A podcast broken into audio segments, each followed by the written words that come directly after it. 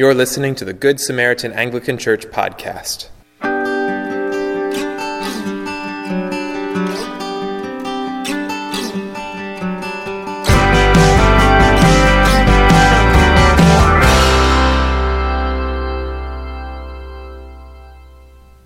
The following sermon was recorded on July 22nd, 2018. A reading from the book of Isaiah. And it shall be said, Build up, build up, prepare the way Remove every obstruction from my people's way. For thus says the one who is high and lifted up, who inhabits eternity, whose name is holy. I dwell in the high and holy place, and also with him who is of a contrite and lowly spirit, to revive the spirit of the lowly, and to revive the heart of the contrite.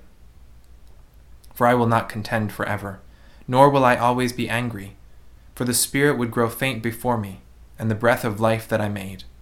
Because of the iniquity of his unjust gain, I was angry. I struck him, I hid my face and was angry. But he went on backsliding in the way of his own heart. I have seen his ways, but I will heal him. I will lead him and restore comfort to him and his mourners, creating the fruit of the lips. Peace, peace to the far and to the near, says the Lord, and I will heal him. But the wicked are like the tossing sea, for it cannot be quiet, and its waters toss up mire and dirt. There is no peace, says my God, for the wicked. The word of the Lord. Thanks be to God. In the name of the Father, and the Son, and the Holy Spirit. Amen. Please be seated. So, when I was in college, I decided that I wanted to, uh, to take on exercising. Exercising wasn't something I had done much of, and I kind of thought the sport of, of triathlon was kind of fun because it wasn't just one sport. You wouldn't just get bored with, with one thing. You had some variety. You, you could do uh, running and cycling and swimming. So you get three, and all of them come together. I thought that would be cool. There was just one problem. Well, two problems. First of all, I had never really exercised before. And second, I didn't have a bicycle. But nonetheless, I thought, well, I'll just do what I can do then. I'm going to run in front of my house on the street, and I'm going to swim in the college swimming pool. And between those two things, uh, I'll, I'll, get started, and then maybe I'll pick up a bike along the way somewhere. Uh, and so I got started, and after a couple days, I decided that was kind of boring. I needed something to train for. So I needed a goal, something I could work towards and so I started looking on the internet for races that were coming up sometime soon. And I found one. It was the Indianapolis Marathon and Half Marathon, only a couple, uh, only a couple hours away. It was close enough because I was in college in Ohio, and I decided to go for it. There was just one more problem. It was only 30 days away. And so I trained in earnest for that. I set up a schedule. I stuck to my schedule, and I ended up running in that marathon, and uh, I did okay. But I don't recommend it because later I injured myself because I trained too quickly, and I'm not really a runner today. So uh, the moral of that story is uh, don't start too quickly. Just take your time.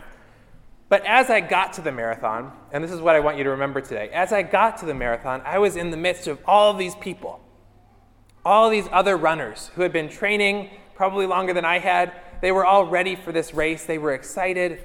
And then the, the start happened. I don't know if they shot a pistol or what they did, but the start happened. And then all these people, hundreds of people, were moving down the same road in the same direction. There was a sense of camaraderie, the sense of movement, the sense of going somewhere, the sense of being a part of something. That was pretty remarkable. And this is a, a, little glimpse of what I'm reminded of as I read through our passage from Isaiah today. When we look at Isaiah,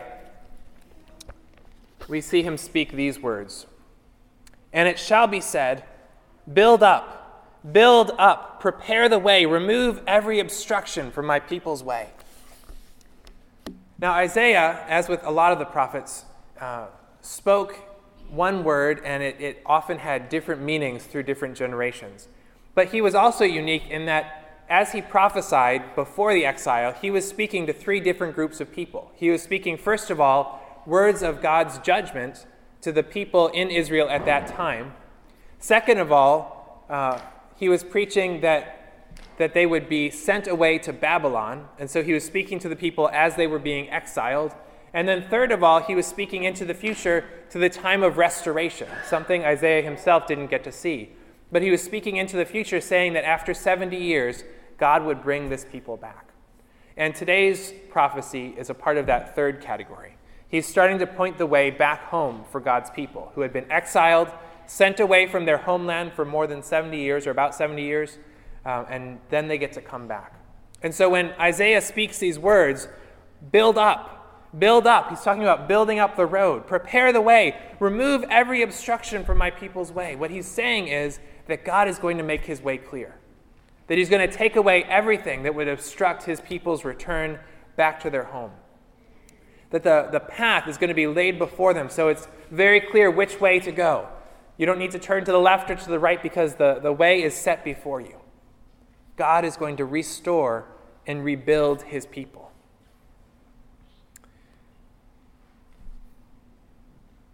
So, looking back, we can see the partial fulfillment of this prophecy in the way that Ezra and Nehemiah and others did get to come back home after that 70 years were completed. We see, uh, first of all, a group of, of Israelites uh, being sent back from King Cyrus back to their homeland. And then some of them return and they share reports of what they found. Because when the exile happened, Jerusalem was laid waste. No stone was left upon another stone. It was utterly destroyed. The walls were destroyed, the temple was destroyed, the city was completely ransacked, and it was in terrible shape. And so Nehemiah hears about this. He hears this report from people who had gone to visit their homeland and come back, and he becomes very sad. Very sad, yes. It's ominous. Thunder.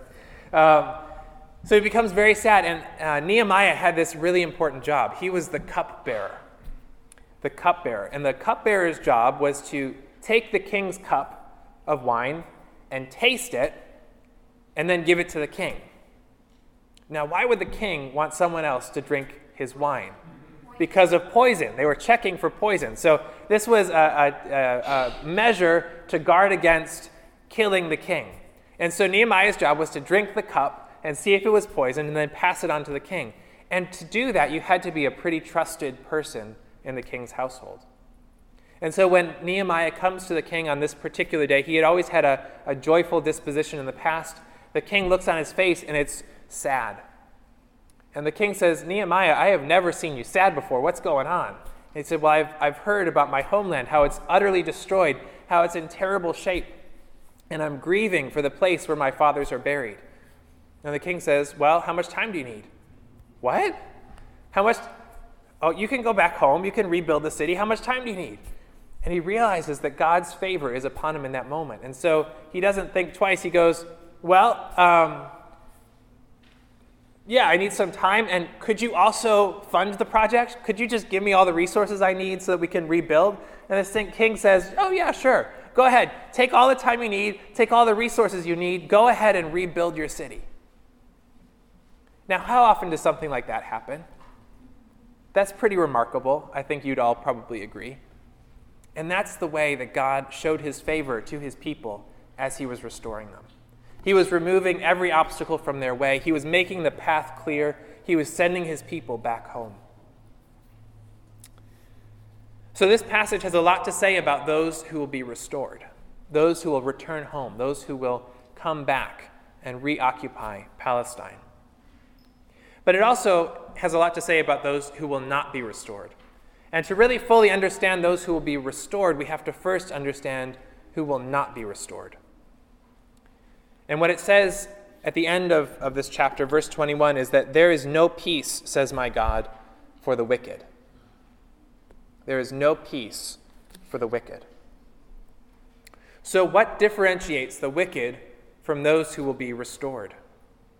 At first, we'd probably say, well, it's probably the sin of the wicked, because wicked people are people who sin. So, the wicked are probably those who are sinners, and those who are restored are probably those who are righteous.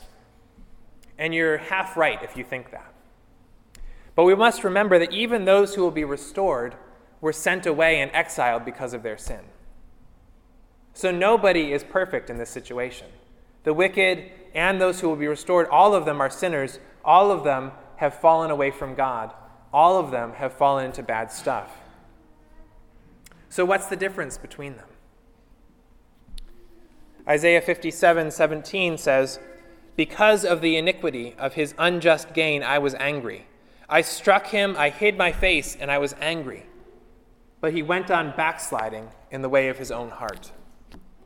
And I think that describes us just as much as it describes God's people thousands of years ago. Because we're all backsliders. We all fall into sin. We all return to the things that we know we shouldn't do. We all fall away from God and our hearts are turned from Him. And so, who will find that restoration? Who will find that hope? And who will be like the wicked, for whom there is no peace, as the Lord says? So, both those who are restored and those who are wicked, both of them are sinners. Both of them are sinners.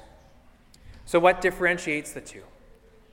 Well, to answer that question, let's look at two kings of Israel. First of all, King Saul, and second of all, his successor, King David. King Saul was the first one to be appointed as king over Israel. But King Saul messed up. The Lord had specifically commanded him not to do something, and he went ahead and did it anyway in his zeal. And from that moment, the Lord said that his kingdom, his reign, was over and that another person would be put in his place. And very quickly after that, David is anointed by Samuel to be the next king over Israel. And then for a period of years, David is on the run from Saul. But David has been appointed as the next ruler. Saul's kingdom had come to an end, his reign had come to an end. Now compare that with David. David was a man described as a man after God's own heart, and yet he was a murderer and an adulterer. What's different between these two guys? Both of them were pretty evil. Both of them did some pretty bad stuff. What separates Saul from David? Why did Saul have his kingdom come to an end while David was able to sit on the throne and continue to reign? The difference is in their response to their sin, and their response to God's judgment. When David's sin is found out, he immediately repents. And what we see in Psalm 51 is the psalm that he wrote, the song that he wrote, uh, as a song of repentance, asking God to restore him after this sin. And he starts it by saying, Have mercy on me, O God, according to your steadfast love, according to your abundant mercy, blot out my transgressions. Wash me thoroughly from my iniquity, and cleanse me from my sin. David sincerely desires to be restored to God. He knows that what he did was wrong and he's sorry about it. And then in verse 17, he says, The sacrifices of God are a broken spirit. A broken and contrite heart, O God, you will not despise. This is the difference between Saul and David. Saul didn't repent, Saul was not contrite. And David did the opposite. He fell on God's mercy, he wept before God, he was truly sorry he was contrite, he had a broken spirit, and God restored him. And this is the difference between the people who would be restored and those who are described as the wicked in Isaiah. Those who will be restored are those who are contrite, and the wicked are those who are hard of heart. Contrition is a form of interior repentance.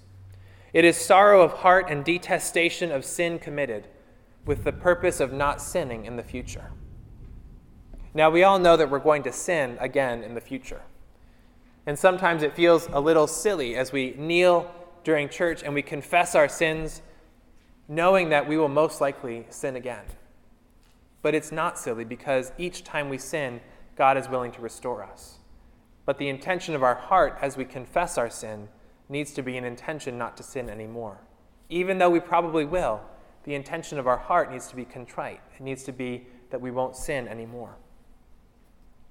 So, this word contrition comes from a Latin word contritio, which means a wearing away of something hard. A wearing away of something hard. And this reminds me of another prophecy in this Old Testament that talks about God taking our hearts of stone and replacing them with hearts of flesh. A wearing away of something hard. because our hearts are hardened towards God in their natural state. But God lifts us out of that hardness. He softens our hearts, He turns them into hearts of flesh, and He allows us to be restored to Him. In my own life, I remember uh, my life before I came to a mature faith in Christ, and I was not a very nice person. I was nice outside of my family, but inside of my family, I was horrible to my younger brother. I was disobedient and surly and rude to my parents. I did not treat them with respect. And I look back on those years with shame. And my parents look back on those years with fear and trembling because they were not pleasant for anybody in our household. I was not a nice person to be around. But when God came into my life, when God changed my heart, when God helped me to come to a mature faith in Him, I realized what I was doing. I realized the strain that I was putting on all of those relationships. And I became very sorry for what I had done. And God put contrition inside of me. God put repentance inside of me. And I had a desire to restore those relationships. Not that those relationships were perfect after that, but I do have a wonderful relationship with my parents and with my younger brother to this day. And I'm very thankful for that. God changes hearts. He's changed my heart, and He loves to change your hearts as well. And this isn't necessarily a one time thing, this is something we come back to Him over and over again with Him because we continue to sin and we continue to need to repent. But as you all know, there's a big difference between saying, I'm sorry, and truly being sorry. If you've ever watched uh, kids who have been forced to make up with each other, there's that, that, uh, that, that required, I'm sorry. But you can tell it, it's not meant, it's not genuine. And you can really see a difference when a child really comes to understand what they've done, how they've hurt someone else, and how they've become truly sorry in their hearts for what they've done. That's the difference between an outward uh, lip service to repentance and an inward orientation of our heart towards contrition. That's how God changes us. It's a, a big difference. And this is the same thing that we see in our passage from Isaiah. The wicked are those who are prideful, and the, those who have turned to gods of their own making for salvation. Just one verse before our passage today, uh, it says this in verse 13 When you cry out, let your collection of idols deliver you. The wind will carry them all away, a breath will take them away. But he who takes refuge in me shall possess the land and shall inherit my holy mountain. So God is saying here if you want to make up gods, go right ahead. Turn to those gods, see if they're going to save you. But I tell you, if you put your trust in those idols, they're all going to fall down. They're all going to blow away. The second you need to count on them, they're not going to be there for you. But I, the Lord, am there for you because I love you because I care for you. That's what God says to us. And so when we put our trust in idols, we're putting our trust in a false hope. But when we put our trust in God, that hope is rock solid because God is trustworthy and we can rely on Him. And so if we want to be among those who are restored, put our trust there. He who takes refuge in me shall possess the land, says the Lord.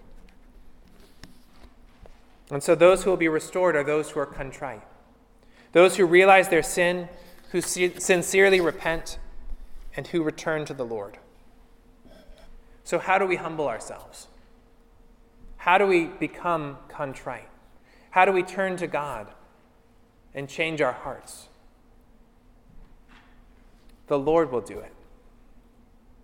It's a work that God does in our lives and in our hearts. When we look at verses 18 and 19, it says, I have seen his ways, but I will heal him. God knows the sin that's in your hearts. God sees beyond the masks that we put up, the, the pretty picture that we point towards the outside world that says we're doing okay and we're, we're, we're not sinners. There's nothing to see here. We put these masks on when we know inside of our hearts there's all kinds of ugliness and anger and malice and hatred and rudeness. We know that's in there. And to let you in on a little secret, God knows what's in there too. God says, I have seen his ways, but I will heal him. I will lead him and restore him to comfort. To, uh, I will restore comfort to him and to his mourners, creating the fruit of lips. Peace, peace to the far and to the near, says the Lord, and I will heal him. It is the Lord who heals us. It is the Lord who changes our hearts. It is the Lord who softens our hearts of stone and turns them into hearts of flesh, that we might love him freely, even as we're incapable of doing so without him. Now, I said earlier that this return from the exile was a partial fulfillment of this prophecy. In our lessons from Ephesians today, we hear of a, a, further fulfillment of this prophecy. We talked about different layers of meaning on prophecy. And often, when we see something in the Old Testament, there's an immediate meaning in the Old Testament context, there's a further meaning when Christ comes into the picture, and there's an ultimate meaning, meaning which points towards Jesus' second coming and the restoration of all things. And we can see that here as well. And so when we look at our passage from Ephesians today, what we're seeing is that intermediary uh, meaning that comes with the fulfillment of Christ. So now listen to these words from Ephesians. Chapter 2, verse 14. For he himself is our peace, who has made us both one and has broken down in his flesh the dividing wall of hostility by abolishing the law of commandments expressed in ordinances, that he might create in himself one new man in place of two, so making peace, and might reconcile us both to God in one body through the cross, thereby killing the hostility. And he came and preached peace to you who were far off, and peace to you who were near. For through him we both have access in one spirit to the Father. Now, what was going on here? For centuries, there had been this divide between Gentiles and Jews. The Jews were God's special people, chosen by God in Abraham and his descendants to be a special people called out to follow God. And the Gentiles, which means the nations, the Gentiles were everybody else. And God had set up these commandments and rules for, uh, for the Jews to know what was righteous and what was not, but also to keep them separate from the Gentiles. They weren't supposed to marry the Gentiles. They were supposed to have different eating habits from the Gentiles. They couldn't eat bacon, and the Gentiles could eat bacon. They couldn't eat ham, and the Gentiles could eat ham. They also had, uh, had social customs that separated from, from the Gentiles.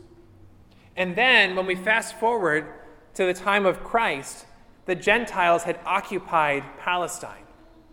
And so, even though they had been restored to their own land after the exile, they were still an occupied nation. They lived in Palestine, but the Romans ruled them. They had a Roman governor, they had Roman soldiers walking over their streets. And so, there was hostility between the Jews and the Gentiles. But then Jesus comes. He dies, he's resurrected. The day of Pentecost comes, and they start preaching Christ and his resurrection to everybody. And on that day, 3,000 people were baptized, most of them Jews. But then slowly something else happens as well. Peter and Paul and others start coming in contact with Gentiles. And the Gentiles start to believe in Jesus too. And then all of a sudden there's this crisis because there are Jews and Gentiles, both of them believing in Christ, and they have to put a council together in Jerusalem just to deal with this question.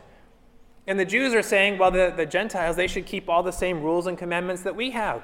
They should be circumcised. They should have food customs. They should become like us. And what the council determined by the will of God and the Holy Spirit working through them is that no. Because those external things aren't the things that make us God's people anymore. What matters is that Christ has entered into us and has placed his Holy Spirit inside of us. And so when we're listening to Paul in Ephesians, what he's talking about is the reality that God has made one people out of two. Where formerly there were Jews and Gentiles, now there's just one people, people who are in Christ. And God is knocking down all of the walls of hostility between us. It says, For he himself is our peace, who has made us both one and has broken down in his flesh the dividing wall of hostility. Just like the kids in that example were, were far away from each other because of sin and far away from God. Jesus is breaking down those walls of hostility and bringing them back together. But he's also restoring our relationship with him by the blood of the cross. And he might reconcile us both to God in one body through the cross, thereby killing the hostility. The hostility between God and man, and the hostility between man and man, all of it is being broken down by Jesus because of what he's done for us by his blood on the cross. And now note the connection between this passage and Isaiah. Here it says, And he came and preached peace to you who were far off and to those who were near. And if we turn back to Isaiah, it says, Peace, peace to the far off and to the near, says the Lord, and I will hear them, heal them. Paul is recognizing that what was prophesied by Isaiah so many years ago and was partially fulfilled as the people came back to the land of Palestine was now coming into a new, fulfill, new fullness. That God was welcoming Gentiles into the community of faith, into his body, the church, and that there were no longer divides between Jew and Gentile, but he was making one people and restoring also their relationship to God. And the same promise is held out to us today that we who were far off have been brought near by the blood of Christ. And God's desire is to restore us. And there's not a single one of us here without sin. But I'm here to tell you that regardless of how great you think your sin is, that God's mercy is greater. No matter how big you think your sin is, God's mercy is bigger. And so we hear it said, for thus says the one who is high and lifted up, who inhabits eternity, whose name is holy I dwell in the high and holy place, and also with him who is of a contrite and lowly spirit, to revive the spirit of the lowly, and to revive the heart of the contrite. God is big. He inhabits eternity, but he also inhabits the heart of the one who is contrite. God descends down to us. He puts himself on our level so that he might rise us up to his level. God's mercy is great. God's love is big. And in him, our sin melts away. Our hearts turn from stone to flesh, and we are restored to him. Thanks be to God. Let us pray. Heavenly Father, we thank you that you are so big. We thank you that you are so good. We thank you for the great love with which you have loved us. And we pray, Lord, that you would melt away our hearts of stone and give us hearts of flesh, that you would help us to be truly contrite, that you would help us to see your mercy and see our sin and give it over to you. Remove the walls of hostility that separate us from one another and separate us from you. Restore us and revive us, O Lord. Show us the light of your countenance, and we shall be saved. In the name of the Father, and the Son, and the Holy Spirit. Amen. This has been a production of Good Samaritan Anglican Church in Middleburg, Florida. For more sermons, sermon notes, and information about our congregation, please visit www.goodsamaritananglican.org/sermons. If this podcast has been helpful to you, please subscribe and leave us a review with your favorite podcast player. Thank you for listening. God bless you.